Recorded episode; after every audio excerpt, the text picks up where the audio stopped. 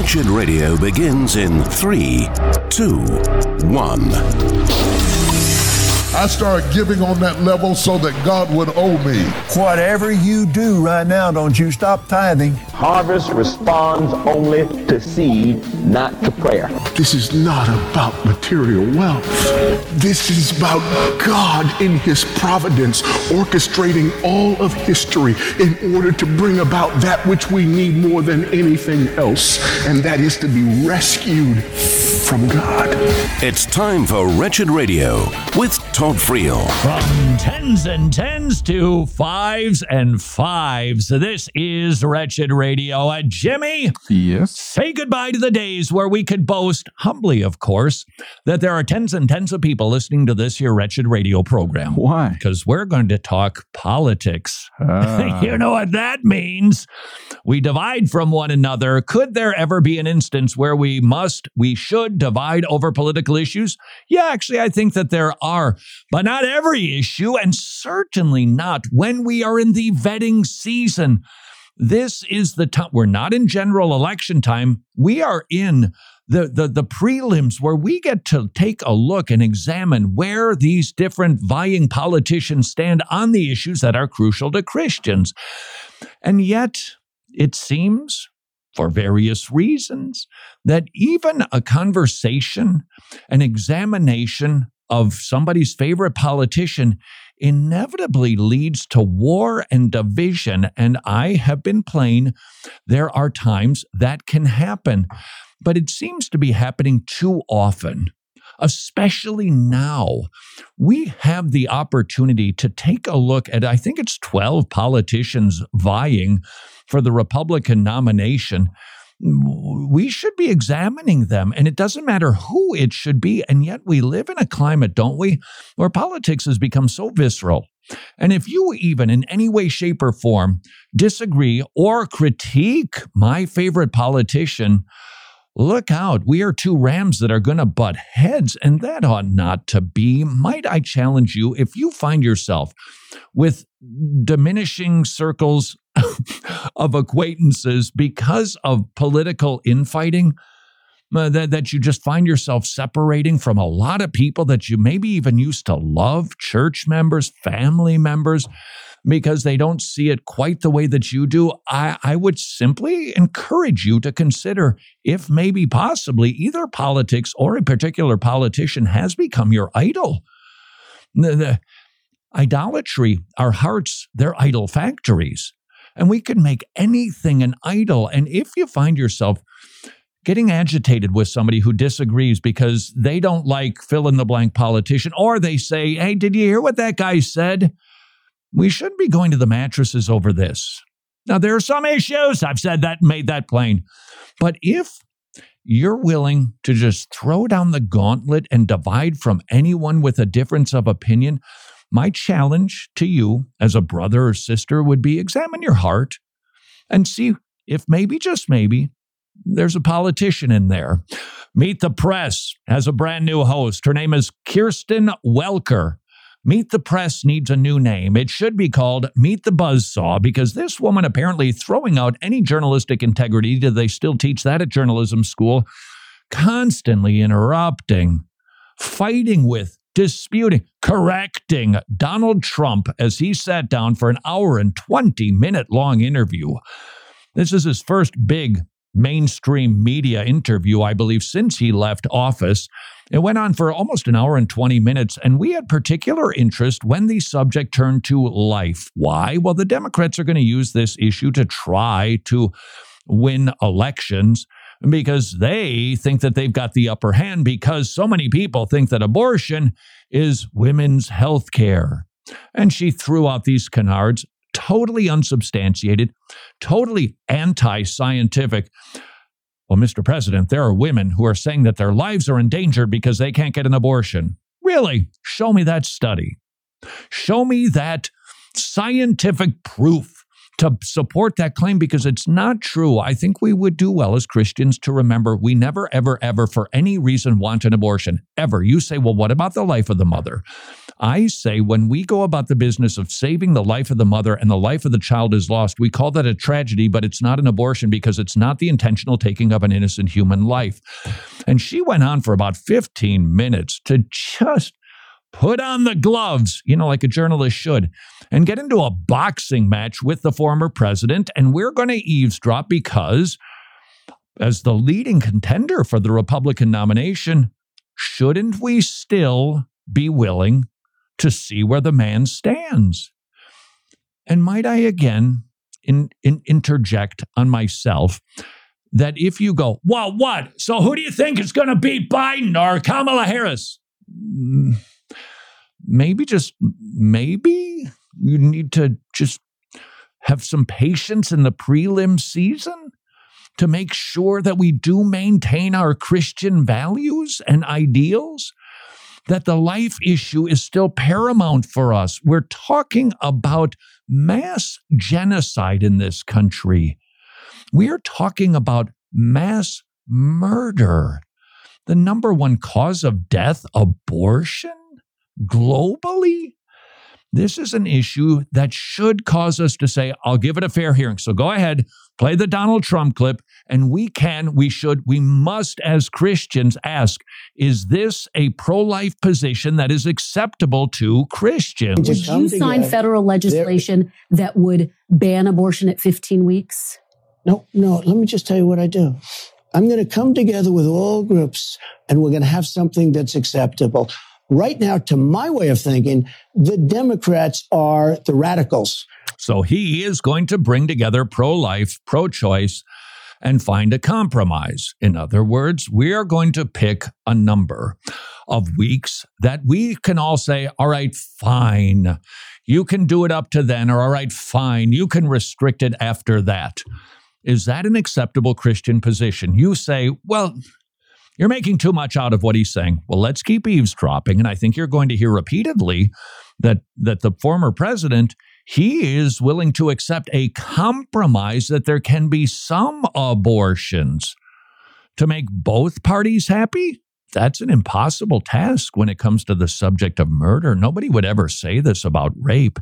I'm going to bring the pro-rape and the anti-rape people together, and we're going to come up with a definition to make both parties happy. We'd say, oh, no, I reject that because rape is rape, and abortion is the intentional taking of an innocent human life, and we Christians cannot compromise on this issue. Because after 4 and 5 and 6 months, but you have to say this, after birth. You have New York State and other places that pass legislation where you're allowed to kill the baby after birth. Now, this woman constantly deflects. That's not true. Democrats don't believe that. You're talking about less than 1%.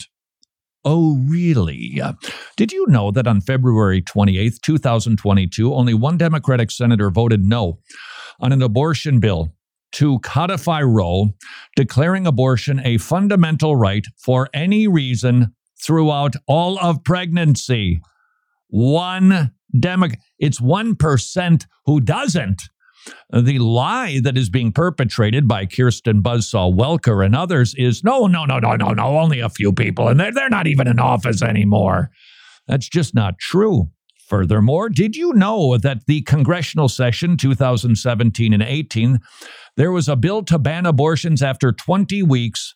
It even had, with exceptions, 97% of Democrats voted against it. Don't buy the lie that all Democratic politicians, unless they've gone on record to say otherwise, are willing to take a baby's life up until birth. And we should be asking them, why are you so willing to lie about this? If it's not the taking of a human life, what's the distinction between 1 minute before and 1 minute after? Back to our debate. President, I want to give voters who are going to be weighing in on this election a very clear sense of where you stand on this. I think they're all going to like me. I think both sides are going to like me. That can't be. It can't be. We won't be happy until no baby's life is taken. I don't care how it was conceived. It's a baby. It's an image bearer of God. There's no compromise on this issue. What's going to have to happen is you're going to have to... Listen, you're asking me a question.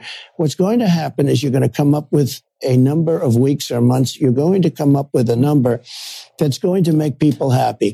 Mm-hmm. Because 92% of the Democrats don't want to see abortion after a certain period of time. That's not a pro-life position. It's not a pro-life position. Says no abortions ever. And don't buy the canard that women's lives are in danger. That's what Kristen Welker led off with. Mr. President, these women, they say their lives are in danger. First of all, that is a phenomenally rare exception. And we maintain that when a woman's life is being saved and a baby's life is lost, we call that a tragedy, but not an abortion, because an abortion is the intentional taking of an innocent human life. Don't buy the life of the mother in danger nonsense issue. Having said that, what you're hearing from the former president is a compromised position. He isn't even willing to say what number of weeks, what number of months. But you can know if he's good on his word and he's elected that regarding the life issue, we will not see the abolition of mass genocide. We are going to see a compromise. Now, I'll be grateful if any babies' lives are saved, but right now we have the ability to vet all contenders on the life issue. And if we're going to be consistent in our worldview regarding the life issue, we would have to say what you're hearing from the former president is not acceptable. This is Wretched Radio.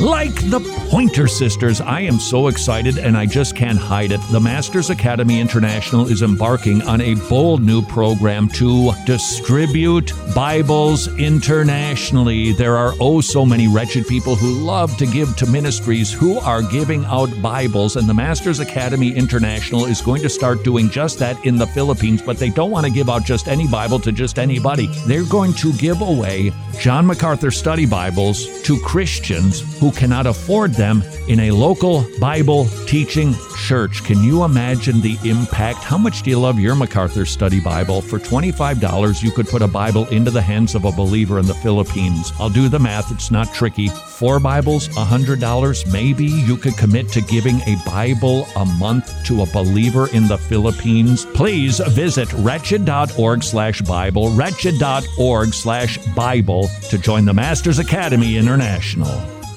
Hey, thanks for listening to Wretched Radio today. We are grateful for those of you who have donated to us in the past, and you have helped us in our mission of standing firm in the gospel by reaching millions of people all over the world. Your donations and your giving have been a blessing to us, but can I be honest with you for a moment? We want more of you. Kind of like that old friend who just will not stop asking you to come to their backyard barbecue, but we're asking for a good reason. We need you to come alongside us as an ongoing monthly Wretched Gospel partner. Why? Well, because we believe in the power of standing firm together. Becoming a gospel partner is not just about supporting our ministry financially either. It's about joining together in our mission to preach the gospel, equip people to preach the gospel, and strengthen the local church. It's about being a part of something that is bigger than yourself and making an eternal impact in the lives of others. Just visit wretched.org/donate or text the word wretched to the number 44321. Wretched. Amazing grace. Amazing gospel. I know how you're feeling at the thought of switching from traditional health insurance to MediShare, which is affordable biblical health sharing. That's a big decision, and it can be kind of scary, which is why Mrs. Friel and I researched MediShare and determined, we can trust this ministry, Christians paying for the health needs of other Christians. It's a magnificent ministry, 98% member satisfaction rate. It's amazing. The average family saves $500 per month. If that sounds intriguing, and I hope it does, please do your research. Visit MediShare.com/wretched, MediShare.com/wretched, or call them and talk to a really nice person at 844-34-BIBLE, 844-34-BIBLE, 844-34-BIBLE. Important dates in Christian history. 387 AD. Augustine of Hippo is converted.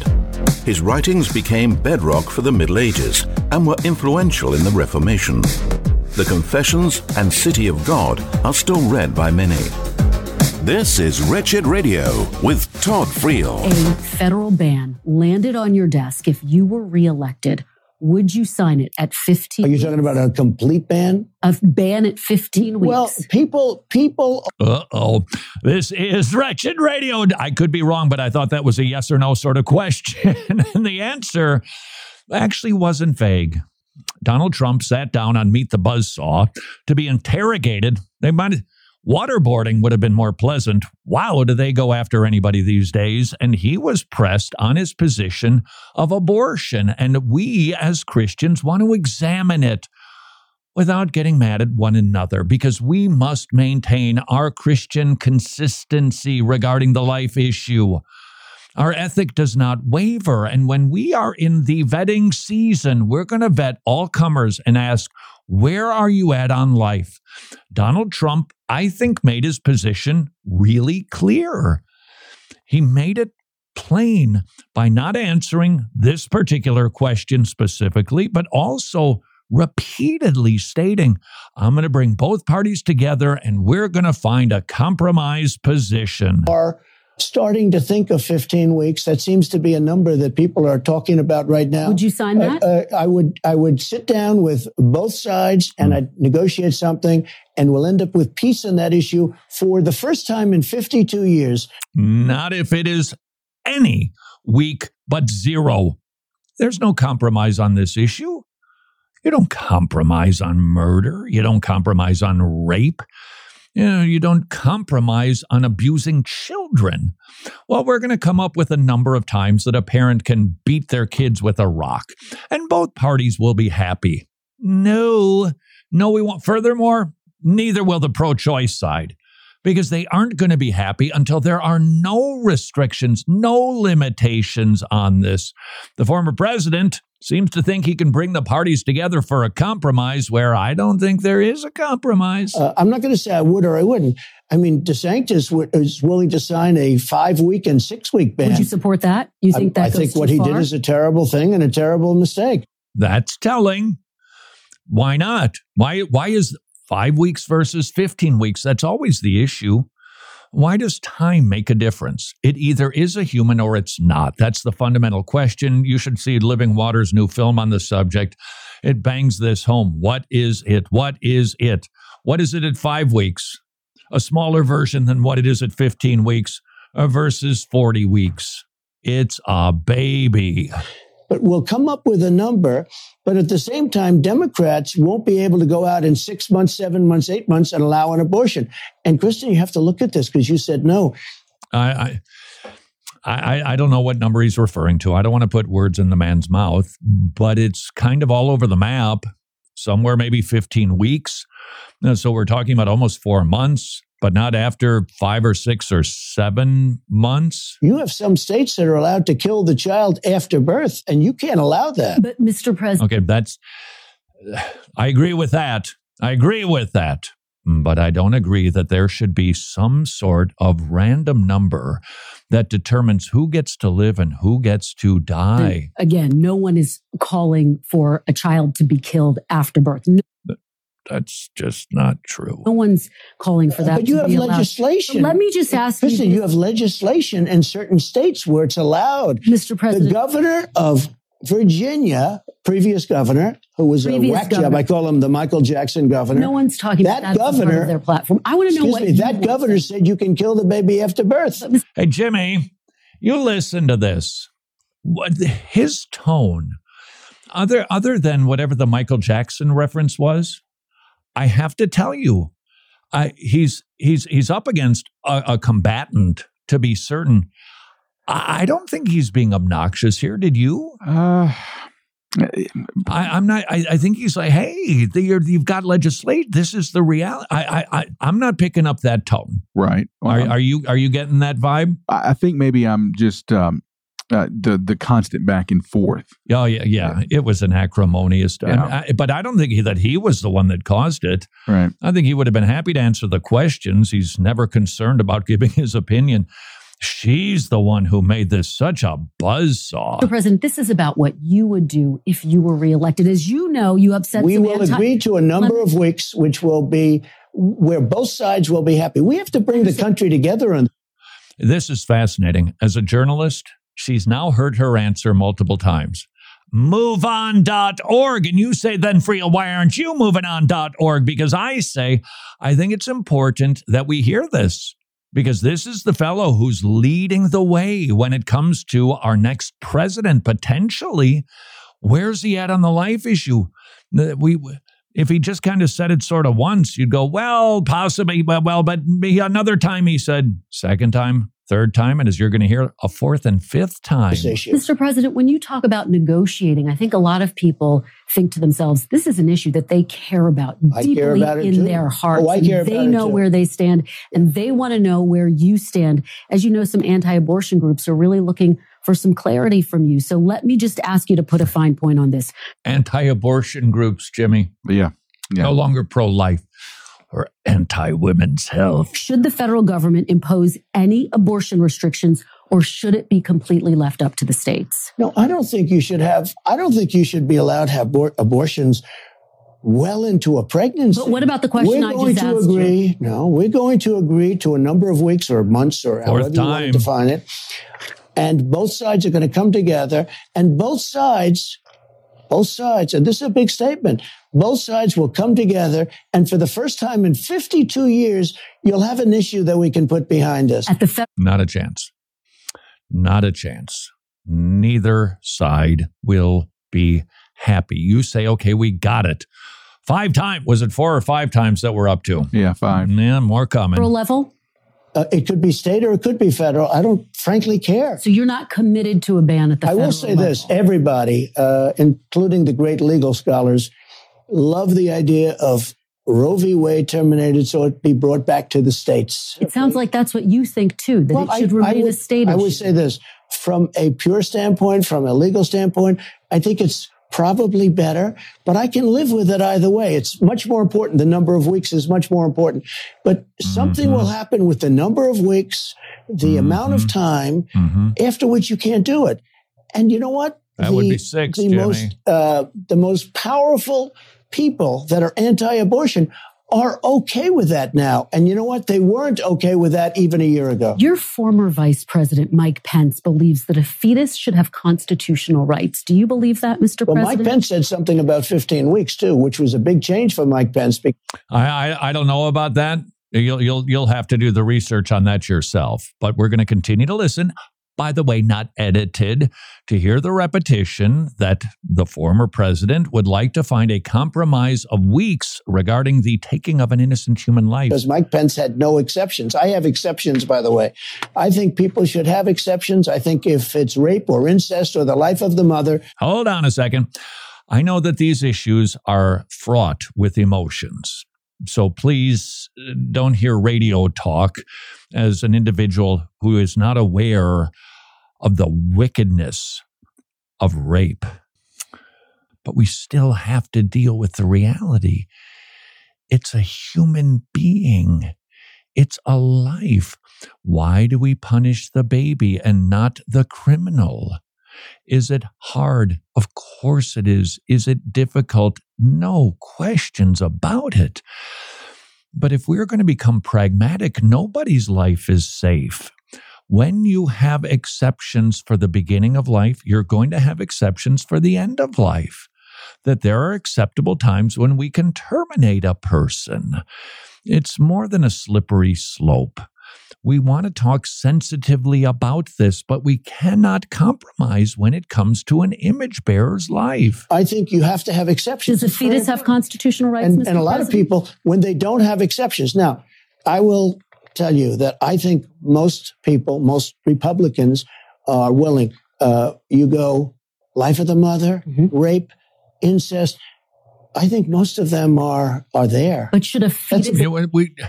No, we're not there. We still want to defend life. And the life of the mother issue is a total canard. Have constitutional rights, Mr. President? Well, I don't know what he's saying, because Before, he wanted, you couldn't have abortion. But what are you saying? Now, all of a sudden, excuse me. Now, he's answered the question 7 times, madam. All of a sudden, he's saying 15 weeks. I said, wow, where did that come from? That's a radical change. Look, something is going to happen that's going to be good for everybody. And that's what I'm almost like a mediator in this case. Nope, there's no mediation. I believe that was 8 times. Am I trying to put a nail in this man's coffin? No, I'm trying to point out that when it comes to the life issue, as we examined this particular politician, this is woefully sub-life. This is, with the exceptions, with the acting as a moderator and a mediator between those who want to take the life of children any time that they want to, prior to birth and even after birth, to those of us who say, no, you can never take the life of an innocent human being after conception.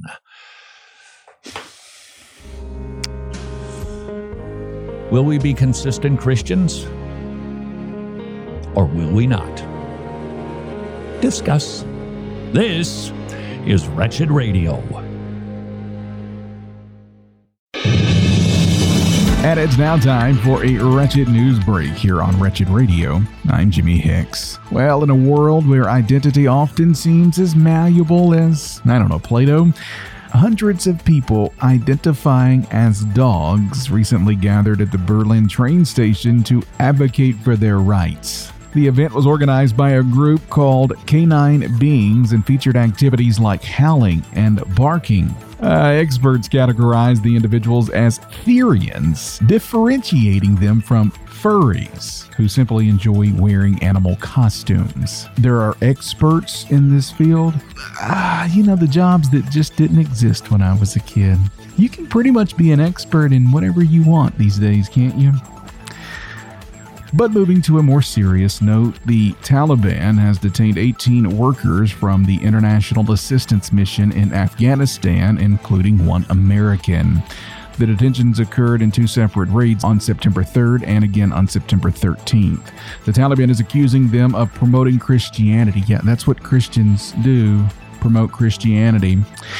The IAM is seeking assistance from organizations to help free the detained individuals. And I would ask, and I'm sure IAM is also asking, please pray for these 18 workers and all of our persecuted brothers and sisters all over the world. And now to Georgia. Andy Stanley's North Point Community Church is hosting the Unconditional Conference. It's a 2-day event that, quote, supports parents of LGBTQ children. Al Mohler has previously voiced concerns about the conference as he points out that the list of speakers lean more toward a, quote, inclusive theology rather than traditional biblical teachings.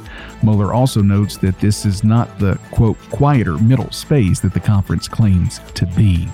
In other news, in southern Kaduna State and Nigeria, Fulani herdsmen have recently attacked a village, killing 15 Christians while kidnapping 32 others. Nigeria tops the charts in Christians killed for their faith, with over 5,000 deaths reported this year alone. Again, as I told you earlier, please make sure that you're continuing to pray for all of our persecuted brothers and sisters all over the world. And lastly, this should be some positive news. No, it's not. The U.S. national debt has rocketed past $33 trillion. Treasury Secretary Janet Yellen says the debt is manageable. Others, not quite that positive or optimistic as Yellen seems to be. House Republicans did have a plan at one point in time, but it seems to be stuck right now.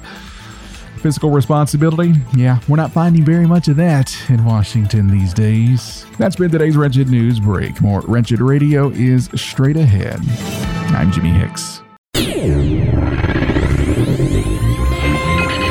Books of the Bible. 2 Samuel tells about King David's reign over Israel. Even though David was a man after God's heart, he still gave in to temptation and suffered bitter consequences. Yet David repented of his sin and was forgiven by God. Remember, there is only one perfect and faultless King, Jesus Christ. This is Wretched Radio with Todd Friel. From 5s and 5s to 2s and 2s, this is Wretched Radio. If you are not tuned out yet, which actually would indicate you're not hearing my voice. The point is, if you're not already annoyed based on what you just heard, you're probably going to get a wee bit agitated in what you're about to hear. Why? You're going to hear a Mormon, a.k.a. Glenn Beck, debate a Roman Catholic apologist. He's a YouTuber named Taylor Marshall, appearing on the Glenn Beck Show, talking about denominationalism and Jesus' attitude toward those who have wonky theology. It's a train wreck, is what it is. But we're going to listen anyway, because we need to be convictional Protestants. We need to stand by what the Bible says, not tradition, not the pearl of great price, not the Book of Mormon. What does the Bible say about the importance of theology? There's another reason this might agitate you a lot, because even you happen to be one of those individuals who also podcasts this here Wretched Radio program, and you speed us up. Well, enjoy this sped up interview. I put it to 1.5 speed just because it's just so, what's the word I'm looking for? Insufferable. So if you're one of those who speeds us up, get ready for the chipmunks. You believe God is our loving father? Absolutely. We're his children? 100%. Are you going to exclude your children because they went to the wrong institution? As long as their heart was in the right place? Well, there it is, Glenn Beck. As long as you're sincere, it doesn't matter what you believe. I mean, do you really think that God looks at the Catholics and says, you guys are good?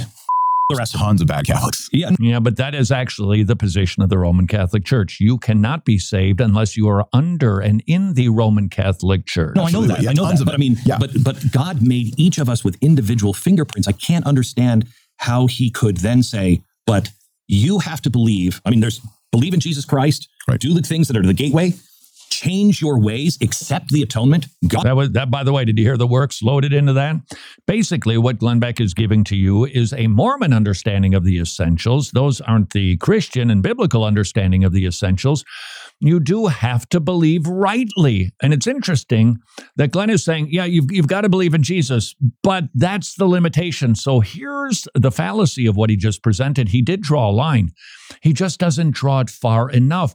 Who is it that set the terms regarding Christology? And the answer is Christ himself. If you read the Gospel of John, it is replete. Jesus entered into a theological debate with Pharisees, whom he judged and said, you're outside of the kingdom. You make people twice the sons of hell that you are. Why? Because they were holding on to the traditions of men, not what the Bible said. Furthermore, they did not accept him. And therefore, they did not know the Father either. So who is the one that's concerned about Christology? The answer is Christ.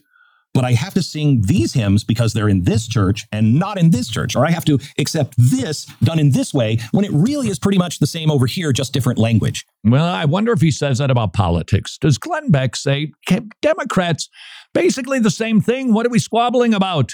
They're a political party. So you're going to exclude them? I find this fascinating, and I actually find it pretty regularly that there are Christians who are willing to divide with people over politics but not theology. I'm pretty certain Glenn's willing to divide over politics. I'm not a Christian. So Jesus instituted one church. He didn't say, if you guys don't like those hymns, or you don't guys like the color of that carpet, or if you guys disagree on this or that, go and start... Paging straw men. Go register your own nonprofit and create a new church and a new church and a new church.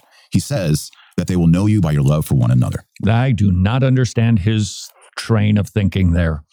I thought he was going to say that they will know you by your unity. That you're all in one big happy Roman Catholic Church. Right. He talks about the unity. And the church was united for a very long time. We've gotten this idea of every time I disagree with someone, I'm going to start a new sect, a new...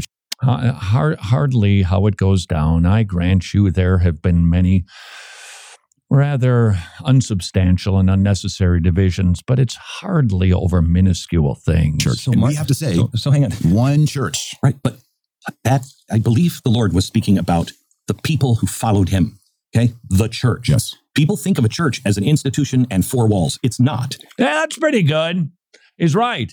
And that is where that Roman Catholic apologist has a presupposition to make his argument.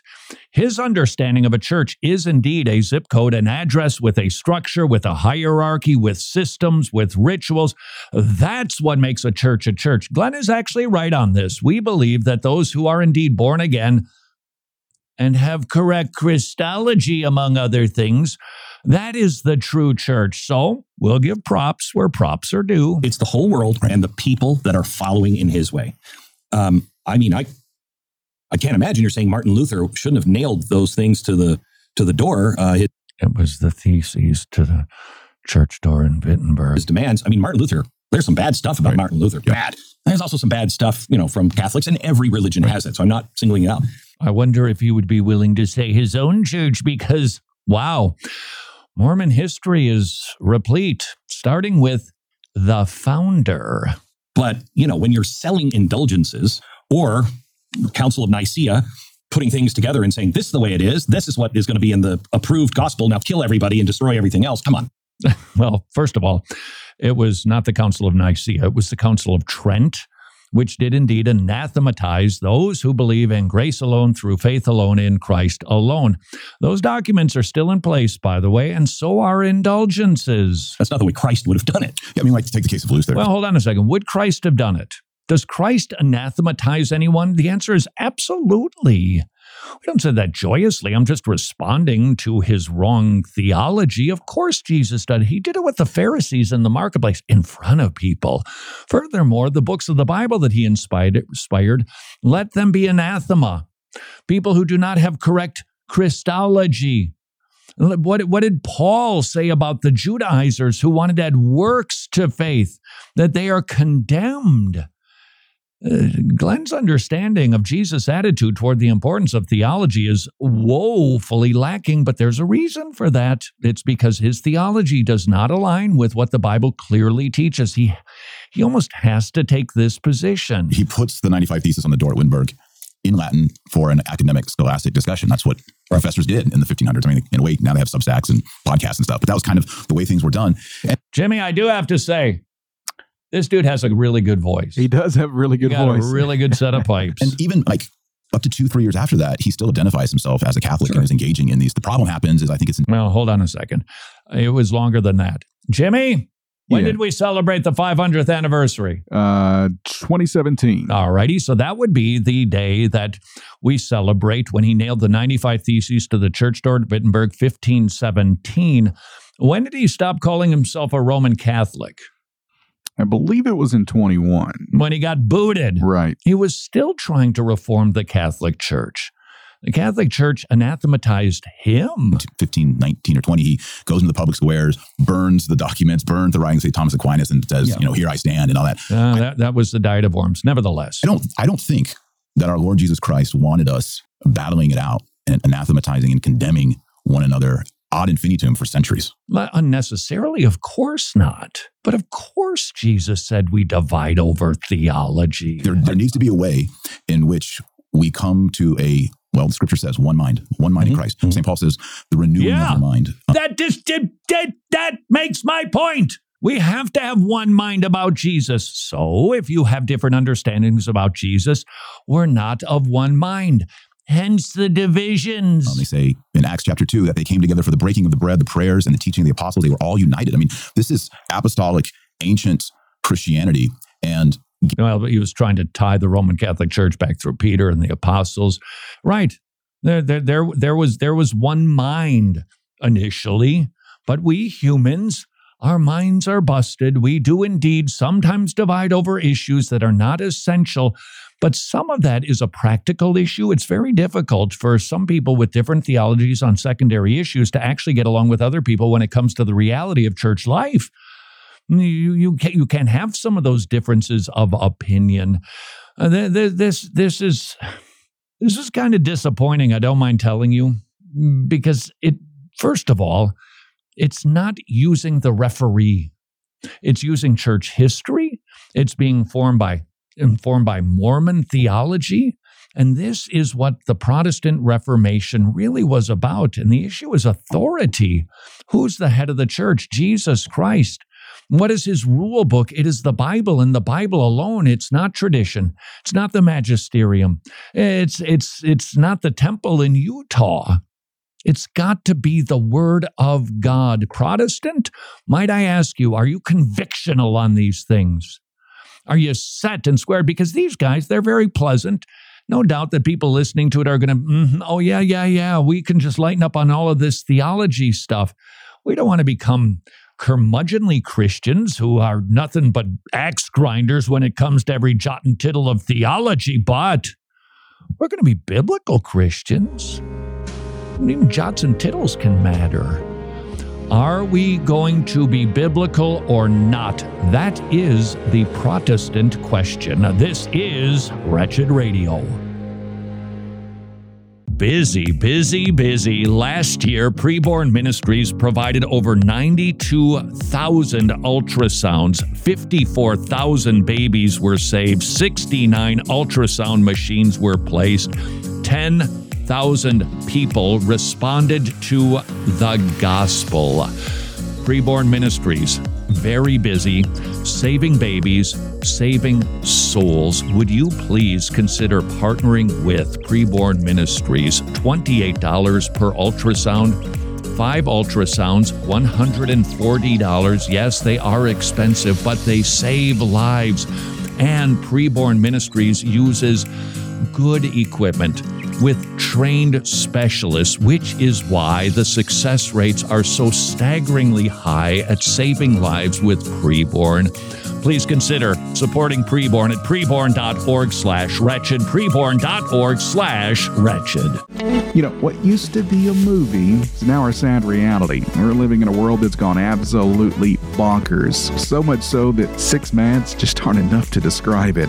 Social media may be bombarding us left and right. Our Christian worldview may be under assault, but we have the dynamic duo of Todd Friel and Dr. Nathan Buznitz, and they're coming to the rescue with Wretched Worldview 2, tackling 22 of those pesky, thorny, contemporary issues through a biblical lens, helping us to defend the biblical view on things like sexuality and gender, critical race theory, modesty and apparel, persecution, secular entertainment, environmentalism, 22 issues to be exact. So what are you waiting for? Head on over to wretched.org, grab your copy of Wretched Worldview 2, and hey, while you're there, snag that study guide too, because it's the perfect companion for navigating this mad world with wisdom and grace. Some good news. 2 encouragements from the Tomorrow Clubs. They have hundreds of weekly kids meeting clubs in Eastern Europe, but now they've expanded to Africa. And the kids are swarming the Tomorrow Clubs. They have never seen greater attendance than the hundreds of new clubs that they are opening up in Africa.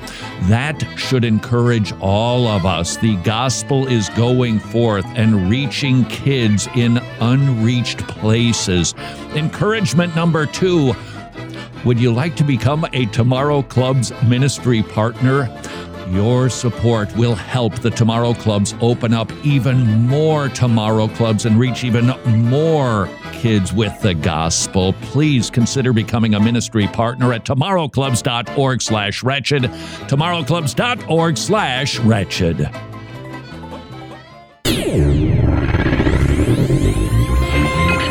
Titles of Christ. In the Bible, Jesus is given many titles that teach us about who he is and what he has done. Jesus is called the Advocate. When we as God's redeemed people sin, Jesus is our advocate before the Father. It is on the basis of Christ's righteousness that we are saved, not our own works. This is Wretched Radio with Todd Friel. Don't blame me, blame Jimmy. This is Wretched Radio. I was done with the debate between the Mormon and the Catholic, but no, you just pull us back in. What were your comments during the break?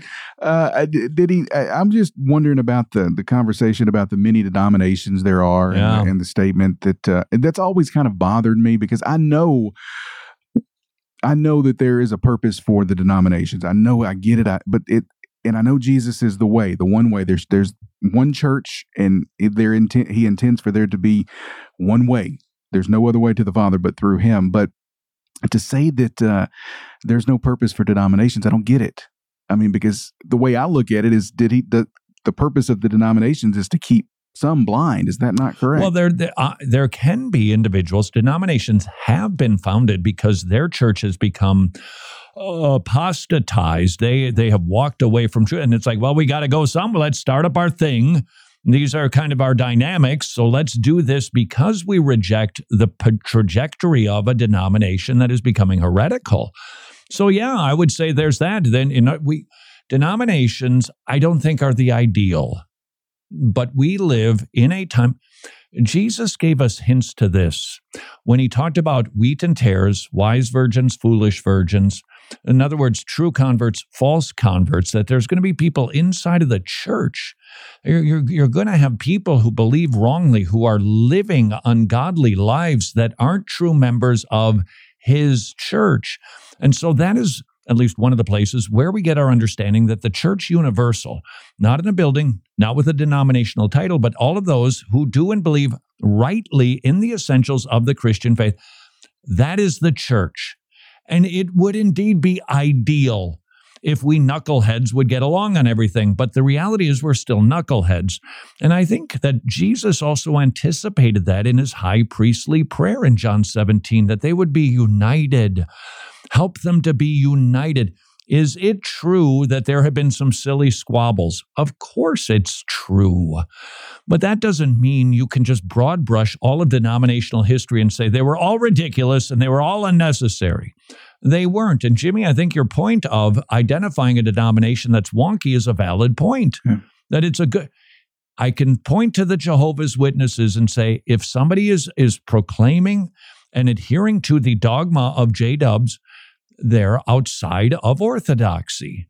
That's convenient. So you could say, that is up. We're marking those which cause division so we can avoid them. I've always seen denominations, though, really more as a concession of God. Because in heaven, we're not going to be having theological debates. We're going to know. We're going to know rightly. Until then, we strive, and our broken brains, which are not yet glorified, are going to come up with differences of opinion. It's not because God's word isn't clear. It is crystal clear. We're the ones who goof it up. And I think by way of concession, almost like divorce, God says, have denominations. Otherwise, you're just going to be squabbling and you're not going to get any work done. And there is a practical issue regarding denominations. There are just some issues that make the life of the church unhealthy because of differences. So, for instance, Glenn Beck, I would say, who's having this debate with the Roman Catholic. All right, Glenn, you're saying that there is no specific true church, as long as we're just kind of close on some stuff and we really, really mean it and we're genuine about it, then we're all good to go. Fine. Then become a Catholic. And he would say, well, no, I'm a Mormon. And I would say, well, it doesn't matter. So just jump ship. He would cling to his, well, we'll be gracious and call it a denomination. But if we forced Glenn to go to a Roman Catholic church, Glenn, we're taking you at your word. It doesn't make any difference whatsoever. You're going to a Roman Catholic church. How would it work having a Mormon inside of a Catholic church? It would be a disaster. He would be bristling constantly. And so would the Catholics when he speaks up in Sunday school. It just can't work. And so I think by way of concession, God says, form your denomination. But one day we will be in unity. We will fully understand these things rightly in every regard. Until then, that does not mean we do not stop contending for the faith earnestly given one time, Glenn, one time to the Roman Catholic apologist. It's the Bible. We're going to contend for that because it does matter. And so denominations, I agree with you, Jimmy. They do play. I think they help the body.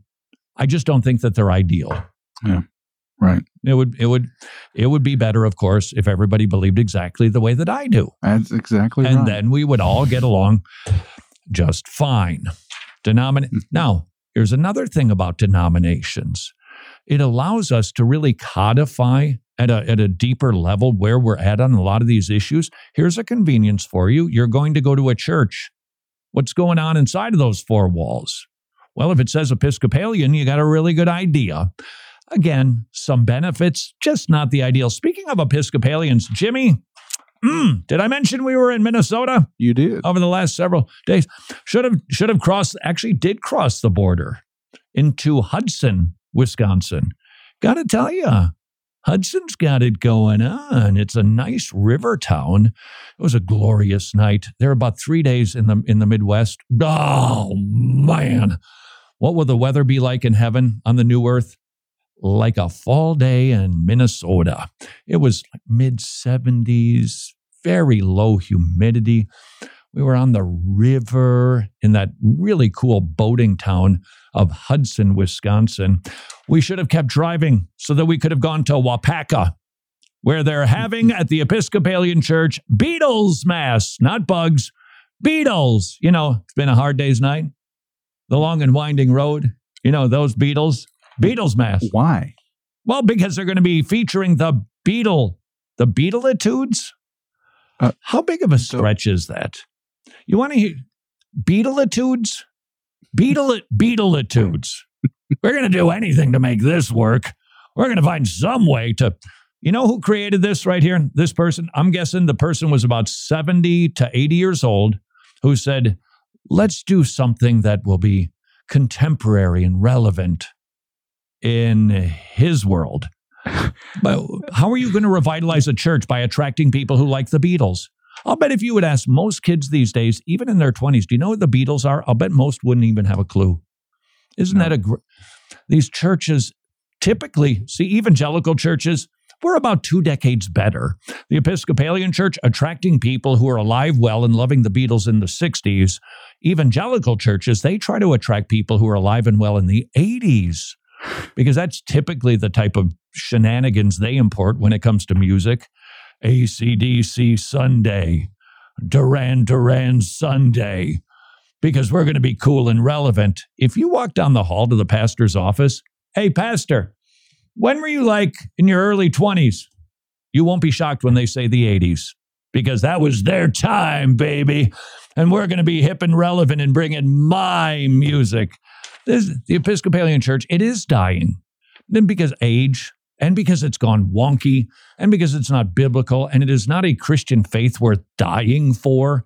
So this is a really, keep to the Episcopal Church, keep doing this. Keep doing it, it'll just expedite your decline. Having said all of that, Jimmy, did I mention I was in the Midwest? No. I had the most fascinating conversation. I just love this guy. I could sit and just talk with him all day. He's so smart. He's a local pastor. And he studies and he reads. And he said something that I found so fascinating. Ecumenism, as the world understands it, and most evangelicals, I denounce. But we do need to understand that there are believers in other denominations besides ours, and people outside of our particular church, maybe even down the street, who are actually Christians. And this guy, whip smart, very confessional, you ask him what he believes, he'll tell you, you won't be confused. You're just going to know. And he's not abrasive. He just says it with conviction. And we're talking about the doctrine of impassibility. We were talking about the local church. And does the congregation have the kingdom of the keys? What are the implications for congregationalism versus elder leadership? So cool. So this guy, I'm having that conversation. Just boom, boom, boom, boom, boom. This is what, and he's just firm on the deal. Super biblical, super conservative. And then he said to a teacher, it would be good at your Christian school if you had the kids study everybody else's catechism, so that they can learn what they believe, interact with it. It'll increase their rhetoric, their speaking skills, their logic skills. And then he said this, and so that someday they'll actually be able to work with people who don't agree with them exactly. There you have it. That hits the mark for me. Firmly convinced. And now, would he be broad in that? Of course he wouldn't be.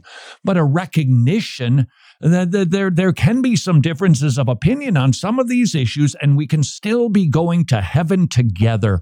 Maintain your convictions. Keep contending for your convictions. But know the line between a conviction of heresy and essentials and some disputable items. And until tomorrow, go serve your king.